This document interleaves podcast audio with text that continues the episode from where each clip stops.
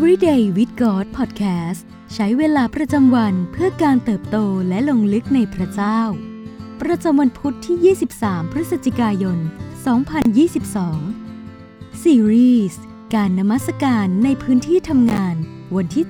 7 เชื่อมต่อเพื่อเสริมสร้าง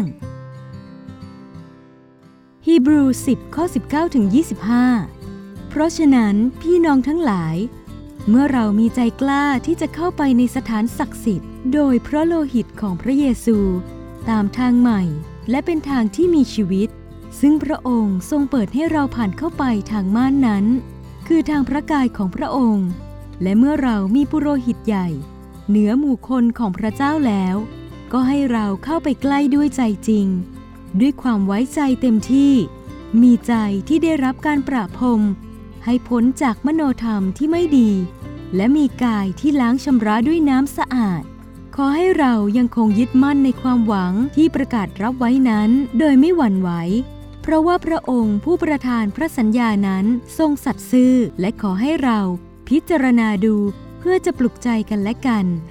ให้มีความรักและทำความดี อย่าขาดการประชุมเหมือนอย่างบางคนทำเป็นนิสัย แต่จงหนุนใจกันให้มากขึ้น เพราะพวกท่านก็รู้อยู่ว่า วันนั้นใกล้เข้ามาแล้ว จากพระธรรมฮีบรู เราได้เรียนรู้เกี่ยวกับการพรีพระชนของพระคริสต์ การทรงเรียก และการตอบสนองต่อการทรงเรียกของเรา ในฐานะผู้นมัสการ ศาสนาคริสต์เป็นศาสนาที่มีความเป็นชุมชนสูง และไม่ได้ถูกออกแบบมาเพื่อการปฏิบัติด้วยตนเอง จริงอยู่ว่าความสัมพันธ์ของเรากับพระเจ้า ควรเป็นเรื่องพื้นฐานส่วนตัวของเราแต่การแสดงออกถึงความเชื่อของเรา จะเกิดขึ้นได้ผ่านทางชุมชนเท่านั้น เราได้รับการสนับสนุนและเสริมกำลัง ให้รักกันและกันผ่านการสามัคคีธรรม การนมัสการร่วมกันเป็นประจำ จึงไม่ใช่แค่สิ่งที่เราได้รับจากพระเจ้าเท่านั้น แต่คือการที่เราได้มาพบปะและเรียนรู้จากกันและกันด้วย ดอนวิทนีย์ศาสตราจารย์และรองผู้อำนวยการ โรงเรียนพระคริสตธรรม Southern Baptist Technological กล่าวว่า มีองค์ประกอบหนึ่งอย่างของการนมัสการและศาสนาคริสต์ที่ไม่อาจสัมผัสได้ในการนมัสการส่วนตัว หรือผ่านการชมรอบนมัสการ มีพระคุณและพระพรบางอย่าง ที่พระเจ้าทรงประทานให้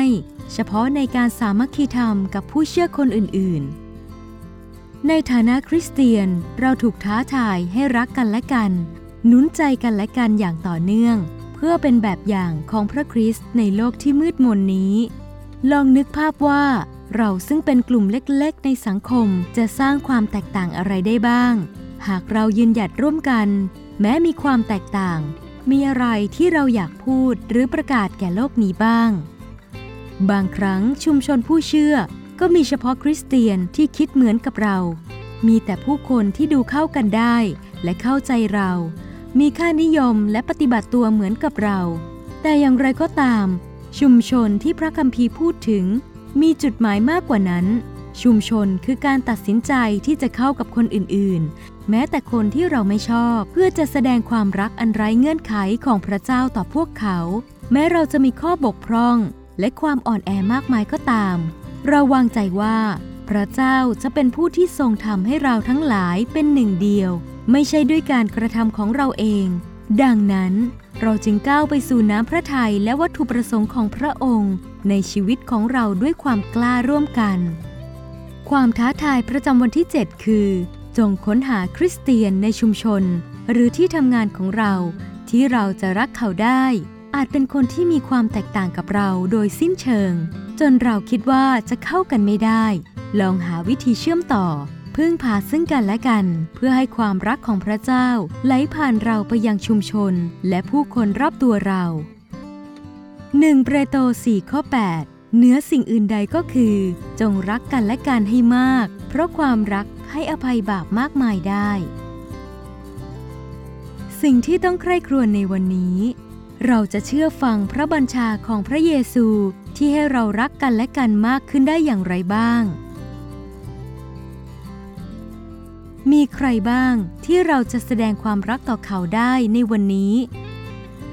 อธิษฐานขอกำลังให้เราก้าวออกไป และสำแดงความรักของพระเจ้าต่อผู้อื่นในวันนี้